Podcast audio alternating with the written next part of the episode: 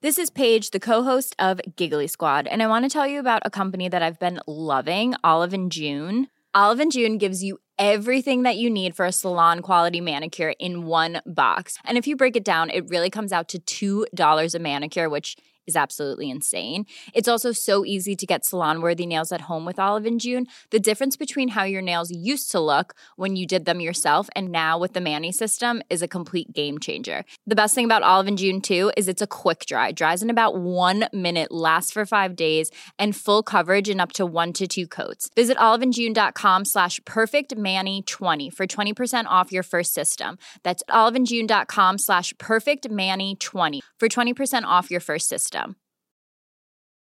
Quality sleep is essential. That's why the Sleep Number Smart Bed is designed for your ever evolving sleep needs. Need a bed that's firmer or softer on either side? Helps you sleep at a comfortable temperature? Sleep Number Smart Beds let you individualize your comfort so you sleep better together. JD Power ranks Sleep Number number 1 in customer satisfaction with mattresses purchased in-store. And now, save 50% on the Sleep Number limited edition Smart Bed for a limited time. For JD Power 2023 award information, visit jdpower.com/awards. Only at a Sleep Number store or sleepnumber.com.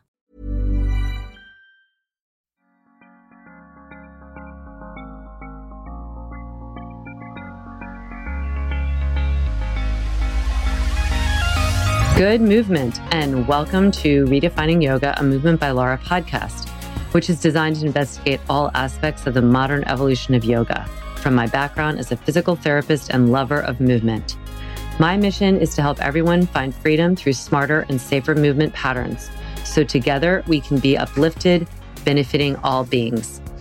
Today, I have one of my favorite co hosts back, my brother John Frank. Woo! Physical good to be therapist. back. Yeah, good to be back. Back in the sauna.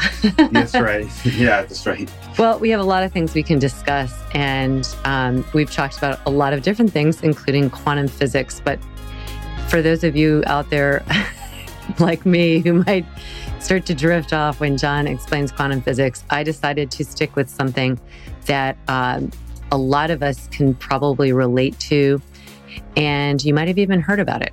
It's called the yoga butt. And we're not talking about as in, woo, she's got a cute yoga butt. It's all lifted and stuff. It's the yoga butt syndrome, which is when you have a pain in your butt.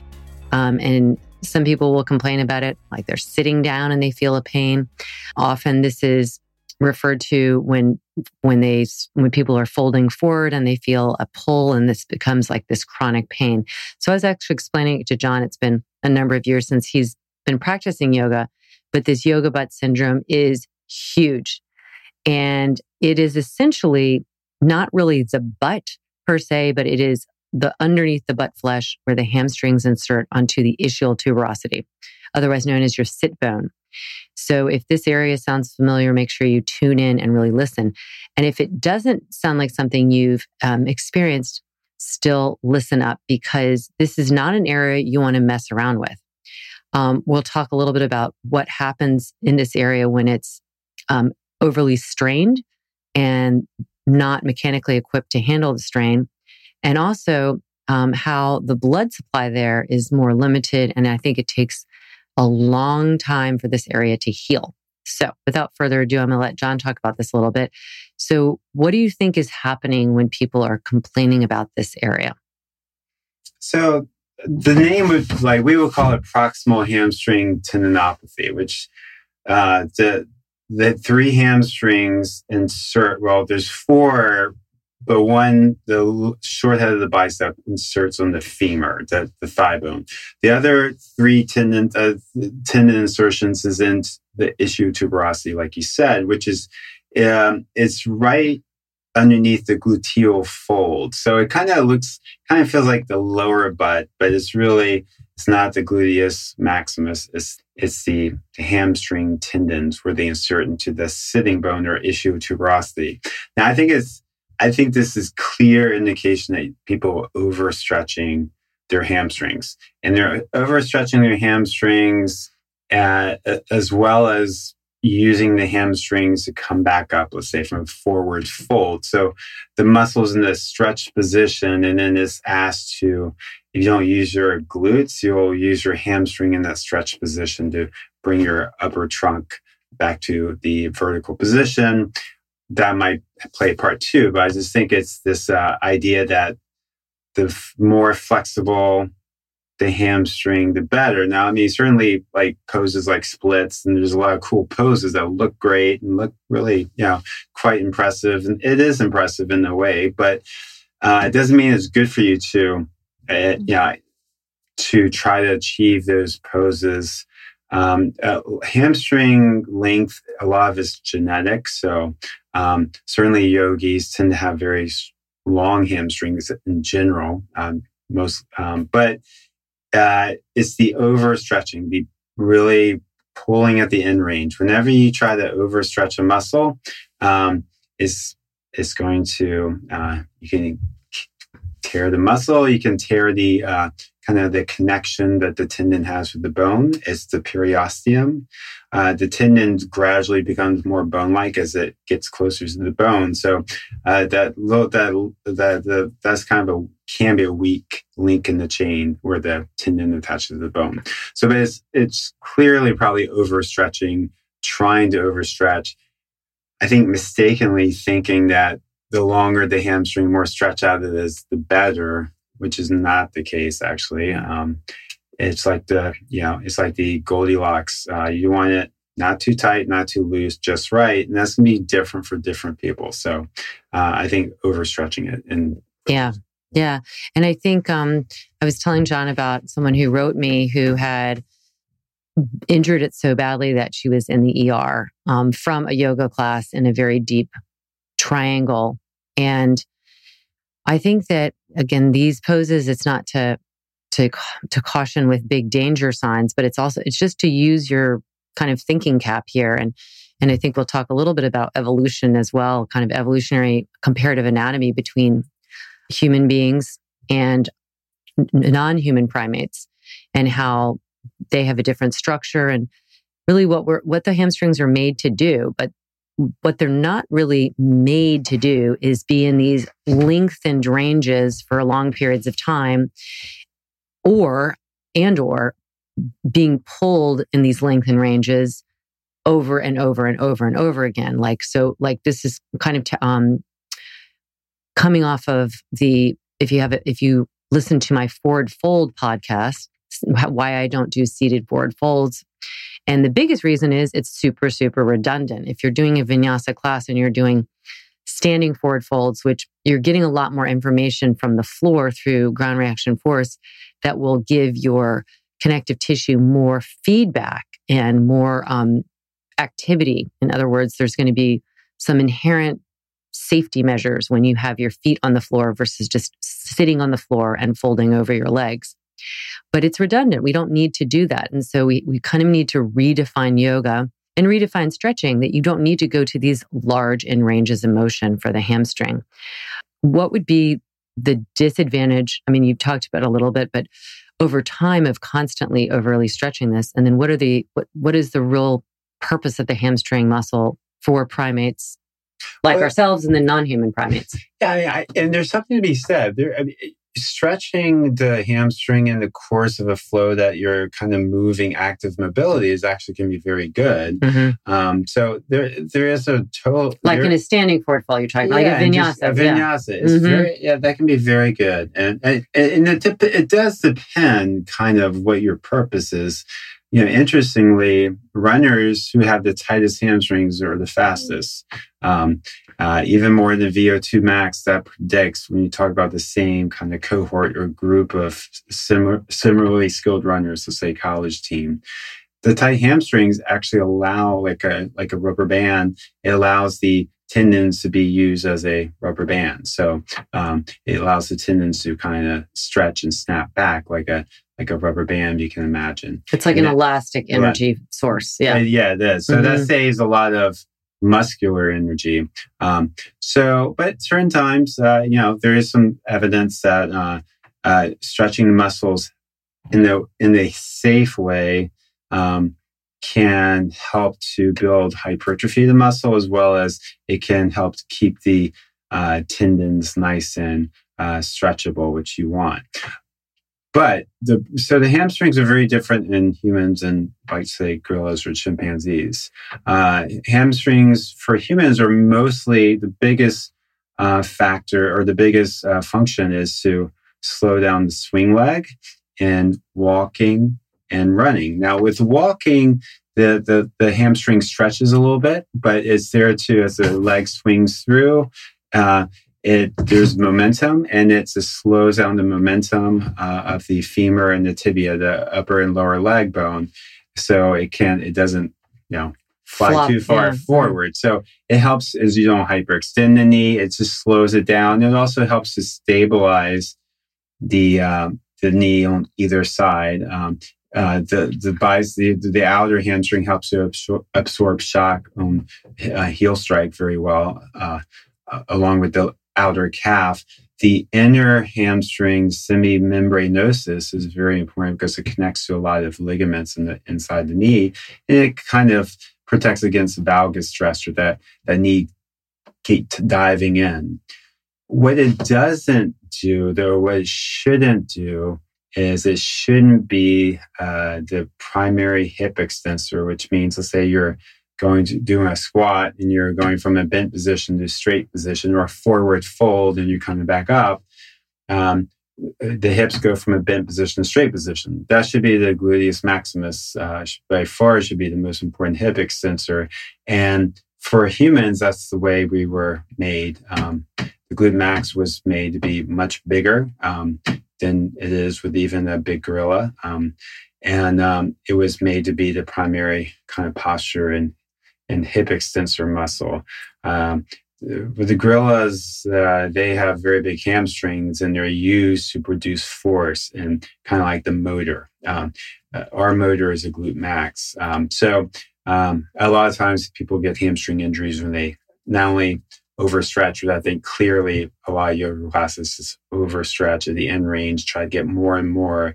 That clearly is going to be can uh, can start to tear the tendon where it connects to the bone or uh, or some other places. Um, but also um, weakness in the gluteus maximus, which is very common. And the hamstrings tend to do overwork. It's called synergistic dominance, which is, is a very common um, kind of condition with a few muscles like uh, the tensor fasciae lata gets overused compared to gluteus medius. Those are the side hip muscles. So the hamstring and the yeah, so weak weak glutes, overstretching, really trying to strain too much of the end ranges. Yeah, I often talk about like the glute max is like the first um, first string players on a basketball team. Yeah, and the yeah. hamstrings are like second string string players. And it's like if you're going to be in the championship game, you're going to want your first string players in. You're not going to want your second or, string or players. Get, or yeah. you get, or that's a or good analogy. String, or a yeah. good analogy. Or you can think of it like the hamstrings are are the three point shooters. They're not the rebounders. So you try to use a hamstring to do something. It's really not it can rebound. You know, you have three point shooters who occasionally get rebounds, but if you try to get those guys to to crash the boards to get the rebounds, the basketball analogy, it's not going to. So it's, it's, they have they're very uh, yeah. It's just the function is often uh, is it's overly. Um, it's not used properly. It's not used properly, right? And it's it's confusing because hamstrings it feels like your butt because it's right the attaches mm-hmm. right underneath the butt. So uh, so let's talk about that experience that people feel because they'll be like, hmm, maybe this is me. And it's this, um, well, obviously people that have actually heard a popping noise when they're doing, and it's almost always when they're doing something in those end ranges, like they're doing a split. Um, they're doing the, um, you, you used to do this pose, uh, Kurmasana, where you're like lying, where you're sitting on your butt and your arms go underneath yeah, and yeah it's like, it, I mean, it's just this crazy, crazy in range position. And yeah. I've known people that have, you know, pot, like hurt. It's like a big, I mean, when a tendon tears, it makes a very loud noise. Yeah. um, so maybe you've had it, so you know already what that sound is. But for some people, it's just like it kind of comes on and then all of a sudden it's just there and they feel it and it's it's like a dull, achy, and that's a tendinopathy, right? Um, where you're having Yeah. Um, this it, it just it's like you can't describe it. It's a pain, but it's more just this like gnawing discomfort. Right. Yeah. I mean, you know, any structure in your body does not like too much stress. It's Mhm. going to start to break. And so with, with that is this, it's, um, it's, it's at the weak link in the chain tends to be where the bone connects, tendon connects to the bone. It starts to, you know, it starts to change the quality. It becomes more bone-like. And it's just the periosteum is the last place where the tendon kind of attaches to the bone. Now, often in shin splints, a lot of tearing and tissue damage where the uh, anterior tibialis, where it attaches to the tibia, is at that kind of uh, transition point. Mhm. Um, so and why I does that it tend to be a harder area for it to heal? Because there's more. Um, it's just very poor blood supply. I mean, yeah. it's, it's really. I mean, if you there, everything's a compromise. So tendons are there to. Um, tendons are either uh, they're strong cable connectors that connect muscle to bone or muscle to bone and ligaments. So like the uh, semimembranosus. Sometimes they're more uh, designed like the Achilles tendon, posterior tibialis, and somewhat the hamstring to stretch mhm. and so it can be used for Like a coil and elastic energy. Yeah. right. Mhm. Some tendons are more not like the glute max is uh, is a it- you know that's a big broad tendon, so it's more of a just a force transducer. It, it goes from it moves the levers or stabilizes the levers, but it doesn't capture elastic energy. It's big and broad, so it's but tendons all of them, I mean, you have to, they're mostly made of a collagen and elastin to connective tissue. Uh, they're not, they don't have a rich blood supply because it, that's, you know, you have to compromise between less, more blood. Like if you have blood supply, artery capillaries, there's less room for the collagen. So, Mhm. um, you know, and unlike the bone, which is a rich blood supply, it has a lot of like, little uh, caves and uh, vacuoles and spaces where uh, it, it, and the bone is actually a much better healer. It is than much better, right? Ligaments. So, mhm. so it is best not to mess with the really soft mess tissue. with the Yeah, tendon yeah. and ligaments because it doesn't heal very And well. And this is what I tell people a lot. They'll they'll have that, and they they start to feel better. Yeah, And this is true after straining a ligament, but it's really true in this ischial tuberosity area and this yoga butt thing because they'll start to feel better.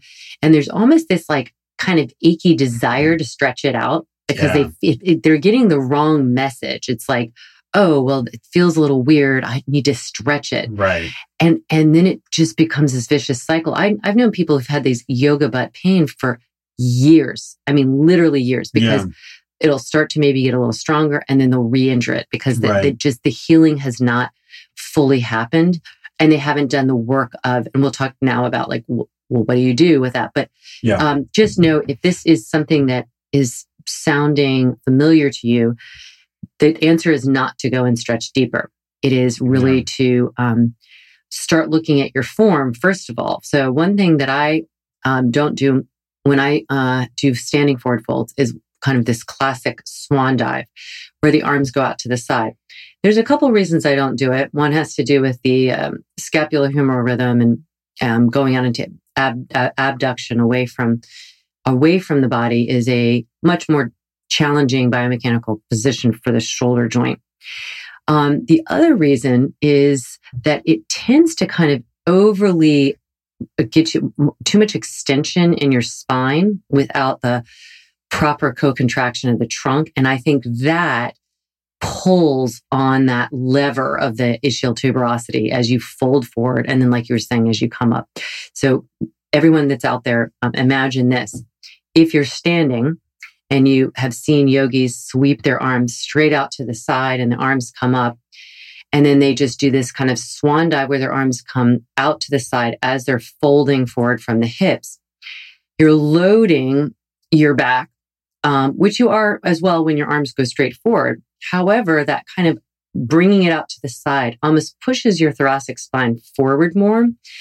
And that can lead to this pull on the back line of the body. And then the hinge point is around the pelvis.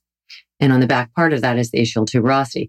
So that very swan divey thing, I think, is putting strain on some a lot of things on the back line, but in particular, I think it really pulls on that hamstring and there's no counter pull because a lot of people are just allowing their pelvis to just push back and then only creating more torque on that ischial tuberosity, which is where the hamstring tendon is. Would you agree with that, John? Yeah, yeah, I would. I would. Um, yeah, I mean, uh, uh, you know, I for forward bend, it's one thing is you want to do is keep your center of mass as as within the the confines of the feet in the middle of the feet as much as you can. So when you do it forward, so when your hips don't aren't allowed to go back a little bit, a slightly bent knee allows that more. Mm-hmm. Uh, that keeps the center mass right within the base, the the, the middle of the uh, of the feet.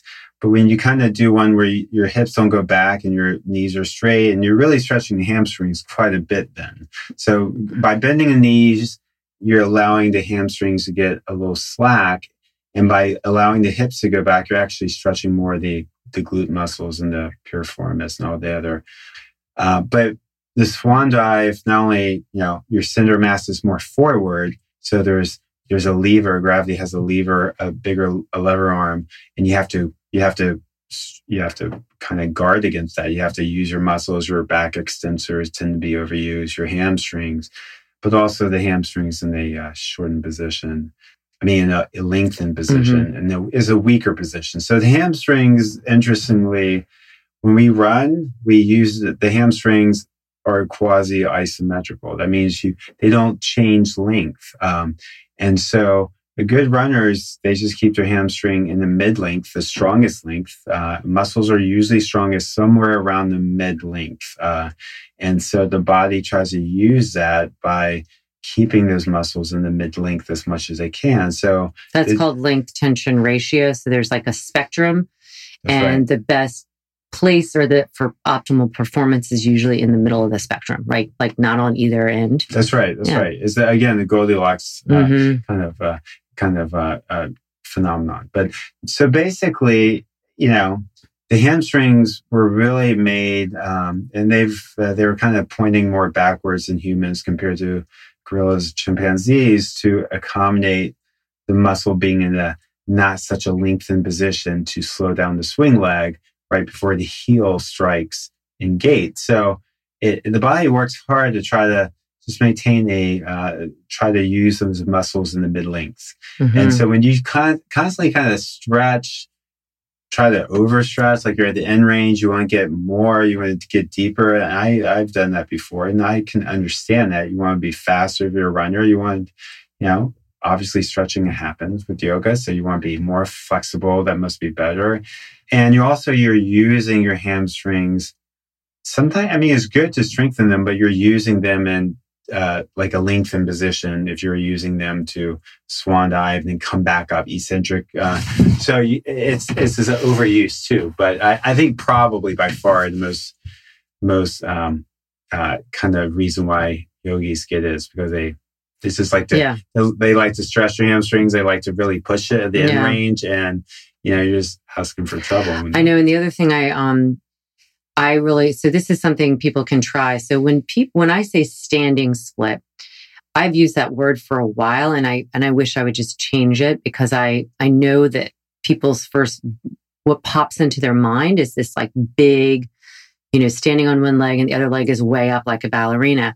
And what I really refer to, and unfortunately everybody in my studio understands this, is more like a standing L shape where your hands are directly under your shoulders. You're on what? So say your left leg is on the floor, your right leg is um, off the floor, but it comes only up to 90 degrees. So the pelvis stays level and the hands are directly under the shoulders. If you can't get your hands on the floor, you can put them on blocks, but you can always bend your bottom knee as well, that left leg to accommodate any of the pull that you feel in your hamstring or even up into the back line because really you have to think of the hamstrings as not just the back of the leg but all the things they attach to which include you know the fascia um, uh, around your butt and into the back and all that. And yeah. Yeah so into this, and into the calf ligament yeah, sacral tuberous ligament. Yes, it's a very it's a lot. There's a lot of complex uh, connections but so i think when you're practicing think less about how big you can make this um, kind of inhabit this pose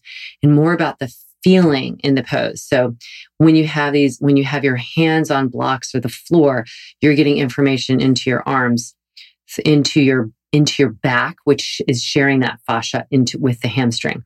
So you're connecting, and by connecting and communicating that way, you're actually helping the performance of the hamstring by by having more things involved. So in other words, if you would have your hands on the floor but just sink down and try and get your head down to the floor, you're actually pulling you're um, pulling on your hamstring more, which some would think, oh, well, this is what I want to do. But nothing up atop in your back body is actually giving it support, giving it structural support and energy. And so by kind of sinking your head down in this classical standing split position, the pull on that bottom hamstring is, is, a, is significant. And so a lot of people think that well, that's what you want to feel, but it's, I think, too much over and over again. Yeah. And, I, you know, and I think, first of all, A, it's a great way to, the way I teach it is weight, a great way of, of weight shifting into a handstand. But it's just also a great way to distribute the energy so the whole body is Yeah. getting stronger and more um, flexible in this very global sense. So yeah, the I, I agree. I, mean, I think getting, the yeah. standing splits are great, and it's you want to strengthen. It's good to stretch it. It's just Mhm. it's all within. It, I like the standing split because it really. It, first of all, it limits. You can't. It's hard to overstretch it. Is is Mhm. is is a hard pose. I mean, it takes a Yeah. lot of energy, and you're strengthening that muscle in the end range, which is good. So, uh, yeah, the standing split is a great pose. like the way I'm Um, talking about. yeah, yeah, it's great. And, uh, I- and actually, what's funny is the the more flexible you are, probably the less you need these poses. Yeah. Um, so if you're, if you, I mean, it's, it can look. Mean, That's why I really, I just go up into a handstand usually because it's like, well, it feels good, but I don't need to stay there to make anything no, I mean, longer. I just you- want to work on something different, which is getting on my hands. yeah, I mean, you see someone who can easily get into a 180, um, like the, the the top leg going pointing straight up. They probably need to work on Strengthen more. Yeah. strengthening and yeah. shortening it. I mean, it's it's uh, it certainly looks cool, but uh, it's, it's certainly uh, you know, you probably and that's and this is uh, human nature to really just do things that you're good at. I mean, I do it all the Mhm. time with running. I yeah, I'm not as good in running fast anymore, so I like to run slower and longer. But you know, it's not the best to do it that way. You you got to work on you got to kind of work on some of your weaknesses and as well as not only your strength. So right. I think I think that's uh, that's Yeah. And, and the thing is, I mean, there, there are going to be people out there that will never experience the, the yoga butt syndrome because they have really tight hamstrings and that's not going to be their issue. But I will say that it is, there's enough people that I've seen it happen to over the years that I, yes, I think it happens to very flexible people, but I also think it happens to oh the mid mid range of flexibility people as well. So here are the things that you can do. We know that it takes a while if you do injure it and do overly stretch it and overstrain it. It takes a while for it to heal. In the healing time, or let's say this is prehab or rehab. So you could do this if you've never had it happen, or you can do it if you're kind of if it's happened to you and you're coming back. And that is you need to bring strength right around the musculotendinous junction. Um, and I do that a lot in my um, classes, like in a pelvic tilt, just squeezing at the sit bone. So your yeah, your glute is firming, but it's also really um, tightening in because you need to bring an awareness at that area. Um, is that something that you would anything? Yeah. yeah. Yeah, I mean, yeah, the, the the glute. I mean, so I mean, the first thing is just don't mess with it. Just you know, just Stop you overstretching it. Yeah. You can walk. You can do almost most things that. oh, you're saying once good. you've injured it. once you yeah, injure yeah, it, yeah. just don't, don't overstretch. And, and and then you know if it, if it's kind of like in that chronic, I mean, you might have to strengthen it. And there's certain things like the Nordic hamstring curl, which is uh, just like the Achilles. You you if you have an injured tendon that the quality is still not you know is more chronic and is still not great, you can do these lengthening contractions under load. Um, I was just, you know, Mhm. which uh, means you're lengthening, you go very slowly and you slowly uh, lengthen the tendon and muscle Would the uh, you over be in, would you be in prone or like on your stomach Uh, or no? So the- that one, you'd be sometimes kneeling, they do it. Mhm. Um, You can do a glute hamstring machine where you're a little counter leap levered over uh, like a table. Yeah, you have to be very careful not to overstrain the back, but mm-hmm. uh, that, that's for um, that's for uh, but one is like you're kneeling and you slowly go forward and try to control it as you're using your hamstrings to control the like if you're leaning and you're going towards a wall and you just mm, try to slow right. it down oh, um, oh, both you're leaning on both knees yeah yeah i got it yeah yeah you might you know you can even just do you know so those are there's a proper place there's the eccentric uh is tendon specific kind of rehab. They're called you know, eccentric strengthening. Eccentric for people that don't understand that there's different type of muscle contraction. Isometric is when you're not moving, you're contracting, but there is no change in the muscle length. So you were just to like tighten your belly and hold it, hold it, hold it. That would be a form of isometric. Isotonic is that there is a change in tension. So um, your mood, there's movement and there's a change in the tension throughout the range. So um, like a leg extension machine is isotonic.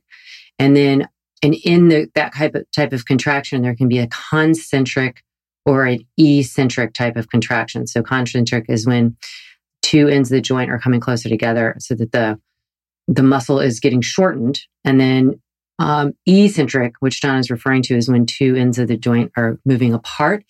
And it's known as a kind of slowing down or controlling the descent or the when things are when the two joints are moving the two ends of the joints are moving apart so it's it's easier done but there's usually um more i guess um more uh, what's the word I'm looking for? You feel it more afterwards. yeah, there's the, the delayed onset. Yeah, delayed and, onset. And, and, it causes a small microcurrent to be formed in the tendon. It causes a, it's called a piezoelectric effect. Mm-hmm. And that's spurs the body to rebuild the tendon. It's mm-hmm. they just found that that they use it sometimes with you know if, if, you have a fracture and you're trying to heal your fracture, sometimes they'll do electrical stimulation with microcurrent.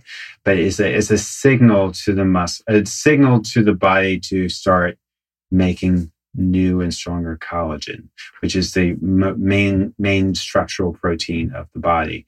I think the I think the big, but I think the biggest thing is your head, your mental. You you just have to change your kind of like concept of what's a healthy way. You know what what's healthy. Um, mm-hmm. We used in physical therapy. They used, we, I used to think you know I've been taught like hamstrings, tight hamstrings cause your back to round, causes back pain. But you know, it really is not the case. Um, is poor movement quality. The hamstrings, tightness in the hamstrings does not cause your back to round because when you're standing, first of all, your hamstrings in the is in not in a lengthened position. So it's not the fact that it's being tight at the end range that causes the spine to round. I think that's um, such a reductionist thing. And I remember actually a couple yeah. years ago. There's never been evidence that right. the, the hamstrings, um, yeah, tight hamstrings cause it. It's. Uh, I was talking to this. Um, so I was talking to this orthopedic surgeon for many many athletes in in Pencil at UPenn, and he was, and he was. We were talking. I met him through a different source, and when he found out I was a physical therapist, he's like, "Yeah, well." And a yoga teacher. Yeah. He, um, he didn't know I was a PT, but he said, Oh yeah, well, we're always working on getting our guys to have, you know, more hamstring flexibility because they just have get so much low back pain. And I was like, I don't think that has anything to, I don't think that really has probably anything to do with it. And he looked at me and he's like, really? I mean, there's just, they're so, they're so inflexible. And I'm like, how are their glutes firing? I mean, and he was like, wow, I don't even know. You know, and about two weeks later, he wrote me and he's like, holy cow, yeah. It was really interesting because he he just was taking what like the kind of perception was tight hamstrings equal that you're that yeah. when you have low back pain, stretch now, out your ironically, hamstrings. Yeah. so if you overuse the hamstrings, you people who who overuse their hamstrings tend to overuse their lower back for extension mm-hmm. and they underuse their glute. Now, that's called cross pelvic syndrome. Sometimes it's related to tight hip flexors. Sometimes people don't have tight hip flexors, but they overuse the hamstring and and the lower back muscles to extend the trunk, extend the body to go to a straight position. And they underuse the glute max. And that puts a lot of compressive forces unnecessarily on the lower back because uh, they're using their erector spinae muscles. And, and that's connected to uh, overuse of the hamstring too. So the hamstring could kind of be tight from overuse or, uh, but it's really the stretching the hamstrings not going to do anything. It's usually they have very minimal glute function. Oh, I've seen that too. Or Very sometimes young, there's yeah. so atrophy, but sometimes it's not so clear. But if you ask, if you put your fingertips on their glutes and push in, and you say, "Okay, squeeze your glutes," they got nothing. Mm-hmm. Now you mm-hmm. can see their hamstring, uh, and you can see exactly where that um, that yoga butt, the uh, where the tendon attaches to the ischial tuberosity. You can see it pulsing there because mm. they can't, they don't know how to use it. So that's a very, it's called cross pelvic syndrome, but it's not due to, you know, uh, the round is when they when they bend forward, they're using their rectus abdominis to do it, and then gravity afterwards instead of using their like psoas and iliacus, which are the hip primary hip flexors, kind of like the glutes, primary hip extensor. It's a motor patterning. They don't know how to use these core muscles correctly around the hips. But um, yeah, so yeah, yeah. So that's the other thing is that not only like try and eliminate the swan dive and really pay attention to how you forward fold, how you do your standing split, but also pay attention to like when you're doing a cobra or anything on your stomach. Um, if you come into a low locust or something like that, where you're lifting your legs and notice where you feel the work being done. And, on what I always try and say is, can you, can you even out that workload? So in other words, your back should feel like it's working, your butt should feel like it's working, your hamstrings, but they should all work together so that there isn't feeling compressive forces in the low back. You're not lifting up high enough that you would be shortening and pushing into the low back, but actually lifting the belly up a little bit um, to collaborate, you know, to to help the front body so that the low back isn't being overly extended.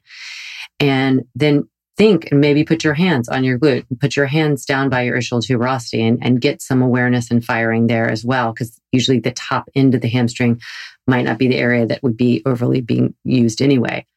Um, and then just feeling that you don't have to go to these in ranges. I don't, I don't want to say don't do things like triangle pose or splits, but um, I don't know. I'm not sure. I don't practice those personally. Um, and I can. I can do a triangle. I think triangle is a really wonky pose, quite frankly. I think it puts a lot of John's shaking his head too. I yeah, I mean, I, I think it's just like I've done it for years and I used to love it. And then I started examining and thinking like, when I'm watching people, that's when I notice how many variations, like in a body, they can, what, and I just think globally speaking, most people in a triangle pose is probably not the best pose. It's putting a load on that um, that uh, the lower leg. Say if you're left leg for triangle, um, a lot of people like collapse into the ischial tuberosity on that left side. They just kind of sink their hip into it, and that pulls on the hamstring in a weird way. And then you load it on top because you're flexing your you're laterally flexing your your trunk over that leg. And then you've got your top SI joint. It's just a lot of things that are to, asymmetrical. they so, tend to hyperextend their knees. Too. Yeah, yeah. But a bend knee triangle could be very good. Oh no, I like so bend knee triangle. Tri- yeah, yeah, so it's, you can make these variations. Because then you can also make it that really strong. I think the straight leg triangle is it's really hard to have that kind of length in you know with that load of your upper body and do it well. So yeah, I mean, you can and you can have all different angles of knee. You can do it sometimes with a slightly or more modestly bent legs. And like half moon, I love, which does put a lot of yeah, load on. great. But half moon is like your your pelvis is right on top of your your hip is right on top of your ankle, so that load is more. It's like very evenly distributed. So you can really like versus triangle where the, the hip is not right on top of the ankle. It's way back. And so anyway, uh, the point is examine what feels good for you, but think about, are you getting everything surrounding the hip and knee and trunk contracted to support the pose that you're in versus just kind of sinking into the knee or the, uh, or into the hamstring um, because it will over time not appreciate it. And I just feel like we need to really talk about this yoga butt syndrome. Um, I think one of the um, Jewel, Julie Gumstead, I think is her name. I think I'm going to say that wrong, but she's another physical therapist um, who writes for Yoga Journal. Yeah, yeah. And I think she was involved in some study and was quoted as saying that this yoga butt, this hamstring insertion, proximal hamstring insertion tendinopathy is almost isolated in yogis. Like it, it, was found that when people complain of this, it was really an isolated um, population.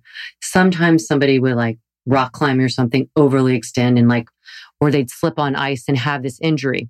But in terms of like an overuse injury, it was really isolated to yoga, yoga people. Yeah, Otherwise, well, hamstring strains are not, they're, they're, like in the mid belly. They're not in this um, proximal insertion. Yeah. Yeah. I mean, you know, in runners, it tends to be the the outer hamstring. There's two inner, one outer, the biceps femoris. With overstretching, it tends to be one of the two inner hamstrings, but they all connect. You know, with runners, you can have it at the butt, but it's from a different mechanism. Mm-hmm. Um, eh, similar, it's, it's, usually from overstriding, but it's, in, in some ways, it's similar because you're the muscles being used to it can be it is mostly mid muscle but it can be also at the tendon insertion but it's from trying to you're you're you're you're not using your hamstrings in the isometric fashion. You're trying to kind of you're reaching out with your foot and the hamstring has to work really hard to pull back. pull back. Um, so in some ways it's similar that it's, it's working in a lengthened range to do something. It's not uh, exactly the same because you're not like really pushing them overstretching. But she's right in that. I mean, it's the, uh, gym that maybe dancers, people who overstretch, you uh, tend to get this. Uh, tend to get this much more right. and they um so yeah i so take care of your hamstrings so you don't have the yoga butt and get a good yoga butt by developing your gluteus maximus which will also help the tendency to overly use your hamstrings in, in, in ways that you shouldn't when they should be either sitting on the bench or making the three point shot or whatever. So yeah. thank you so much, John. It's always yeah. so fun to talk yeah. to you. And I bet people are going to enjoy all your perspectives about this yoga butt syndrome. Which, yeah, yeah. I mean, it's, uh, yeah, yeah it's, it's, uh, yeah, uh, it's. Uh, I'm sure. I, am not surprised. It's very common for those reasons. Yeah, and I always about. feel bad when I hear somebody has it because it's a bummer and it takes a while to recover from. And the, the recovery has to be done with a new kind of just new perspective. Yeah. That you want to strengthen and you don't want to go into those end ranges. There's right. no reason to go into those end ranges, right. even though yoga has glorified them. Um, there really isn't. So Right, right. That's exactly right. Yeah. So anyway, take care, keep moving, keep your butt happy. And thank you, John. Yep. Thank you. All right. Love to you all. Bye.